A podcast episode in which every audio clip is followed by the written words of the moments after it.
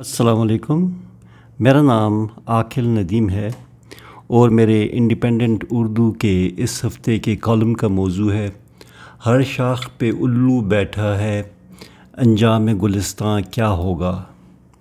ہم ایک حیران کن دور میں رہ رہے ہیں، جس میں آپ کے سیاحت کے ادارے کے سربراہ کو روزولٹ ہوٹل کے فروخت کرنے کی جلدی ہے، لیکن وہ پاکستان میں سیاحت کے لیے کسی ایک جگہ کا نام بتانے سے قاصر ہیں۔ اس طرح کے کرائے کے وزیروں کی ہماری موجودہ حکومت میں برمار ہے۔ انہیں دو تین سال پہلے تک کوئی نہیں کوئی نہیں جانتا تھا، لیکن قسمت ان پر مہربان ہوئی اور وہ دو سال پہلے پیراشوٹ کے ذریعے حکومت میں داخل ہو گئے۔ انہی کرائے کے وزیروں میں مشیر خزانہ اور دیگر بھی شامل ہیں، جو مشرف سے لے کر زرداری اور اب عمران خان کی خدمت میں مصروف ہیں۔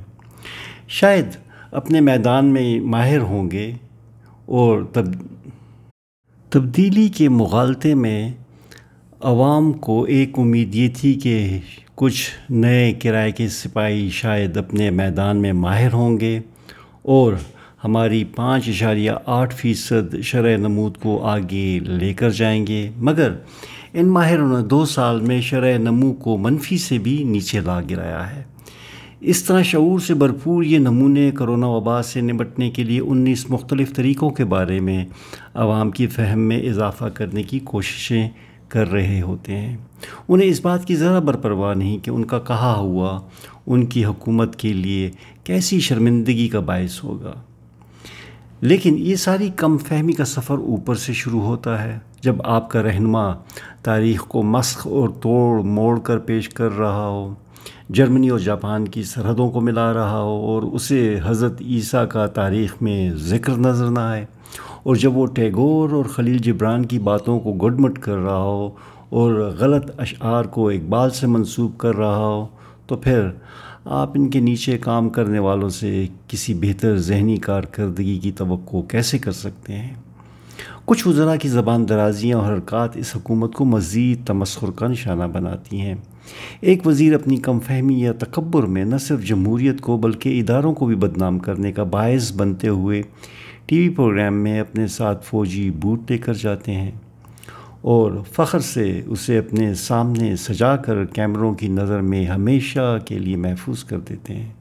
یہی وزیر صحافیوں کو سوشل میڈیا کے ذریعے غیر پارلیمانی الفاظ کا نشانہ بھی بناتے ہیں۔ ایک وزیر تو صحافیوں کو عام محفل میں تھپڑ مارنے سے بھی گریز نہیں کرتے۔ تبدیلی سرکار میں دوائیوں کا اسکینڈل ہو یا پیٹرول کا، آٹا مہنگا ہو یا چینی، ان کے اپنے درمیان موجود ذمہ داروں کو سزا دینے کی بجائے کمیشن قائم کیے جاتے ہیں کہ آج کی چوری کا حساب لینے کی بجائے تیس سال پہلے کی چوری کا حساب ضروری ہے۔ آپ کو نااہلیز غیر ذمہ داری اور بد انتظامی ہر شعبے میں نظر آتی ہے۔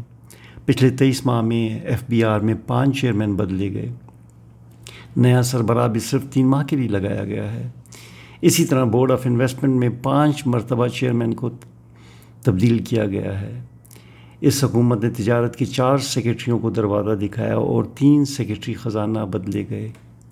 یہ بات یہاں پر ختم نہیں ہوتی۔ وفاقی حکومت نے سیکیورٹی ایکسچینج کمیشن کے چیئرمین تین دفعہ تبدیل کیے۔ اور اگر پنجاب کی طرف آئیں تو وہاں اسی قلیل مدت میں پانچ نئے آئی جی پولیس لگائے گئے اور چار چیف سیکرٹریوں کو اپنے گھروں کو بھیجا گیا۔ اب شنید یہ ہے کہ پانچواں چیف سیکرٹری بھی وسیم اکرم پلس کو پسند نہیں اور جلد انہیں بھی راستے سے ہٹا دیا جائے گا۔ یہی حال خیبر پختونخوا کی بیوروکریسی کا ہے۔ ان ناکامیوں اور پسپائیوں سے سبق حاصل کرنے کی بجائے حکومت کی حالیہ شاندار کارکردگی نے ہماری ہواباز کی ہوابازی کی جاندار صنعت کو بھی زمین بوس کر دیا ہے۔ ایک غیر دانشمندانہ، ساتھ میں وزیر ہوابازی نے فیصلہ کیا کہ ہماری ہوابازی کے مسائل ساری دنیا کے سامنے رکھ کر ہماری ہوابازی کی پوری صنعت کو نہ صرف بدنام کیا جائے، بلکہ قومی ایئر لائنس کے مستقبل پر بھی سوالیہ نشان کھڑے کر دیے جائیں۔ اس بارے میں سی این این کی رپورٹ نے ساری دنیا کی ہوا بازی کے اداروں اور وہ ایئر لائنس جنہوں نے پاکستان، پاکستانیوں کو ملازمت دی ہوئی تھی، فوراً ہمارے خلاف کارروائی کرنے کا موقع فراہم کر دیا۔ اگر کچھ پائلٹوں کے لائسنس میں کچھ کمی تھی یا شکوک تھے، تو انہیں دور کرنا سول ایویشن اتھارٹی کی ذمہ داری تھی۔ جس میں پاکستان ایئر فورس کے انتہائی قابل ریٹائرڈ افسران کام کر رہے ہوتے ہیں۔ یہ تفتیش ساری دنیا کو بتائے بغیر آسانی سے کی جا سکتی تھی اور غلط لائسنس کینسل کیے جا سکتے تھے، جیسے ساری دنیا میں ہوا بازی کے ریگولیٹر کرتے ہیں۔ مگر ایسا نہیں کیا گیا، جس کی وجہ یا تو حکومت کی نااہلی تھی یا بدنیت تھی کیونکہ پی آئی اے کو نجی ملکیت میں دینے کی باتیں بھی ساتھ ساتھ ہو رہی ہیں، تو یہ قدم بدنیتی کی طرف اشارہ کر رہا ہے۔ اس غیر دانشمندانہ بیان سے پی آئی اے کو نہ صرف بدنامی ہاتھ آئی بلکہ اس کی تمام منافع بخش بین الاقوامی پروازوں کا مستقبل خطرے میں پڑ گیا ہے۔ اس قدم سے اس خدشے کو تقویت ملی ہے کہ یہ فیصلہ اس لیے کیا گیا کہ ایک بدنام ایئر لائن کو بغیر کسی مشکل کے اونے پونے داموں پسندیدہ دوستوں کو بیچا جا سکے۔ یا اسے اتنا کمزور کر دیا جائے کہ وہ کسی اور ایئر لائن یا کسی نئی ایئر لائن کے مقابلے میں اپنے پاؤں پر کھڑی ہی نہ ہو سکے۔ اور اس کے نتیجے میں اس قومی نشان کو آسانی سے ختم کر دیا جائے۔ شاید اسی وجہ سے اس ادارے کی قیمتی اثاثوں کو بھی ختم کرنے کا سلسلہ شروع ہو گیا ہے۔ اس وقت جبکہ ساری دنیا میں مہمانداری کی صنعت سخت زوال پذیر ہے اور شدید نقصانات کا سامنا کر رہی ہے۔ حکومت نے نیو یارک میں پی آئی اے کی بیش بہا، بیش قیمت ملکیت روز ویلٹ ہوٹل کو بھی بیچنے کا ارادہ ظاہر کر دیا ہے۔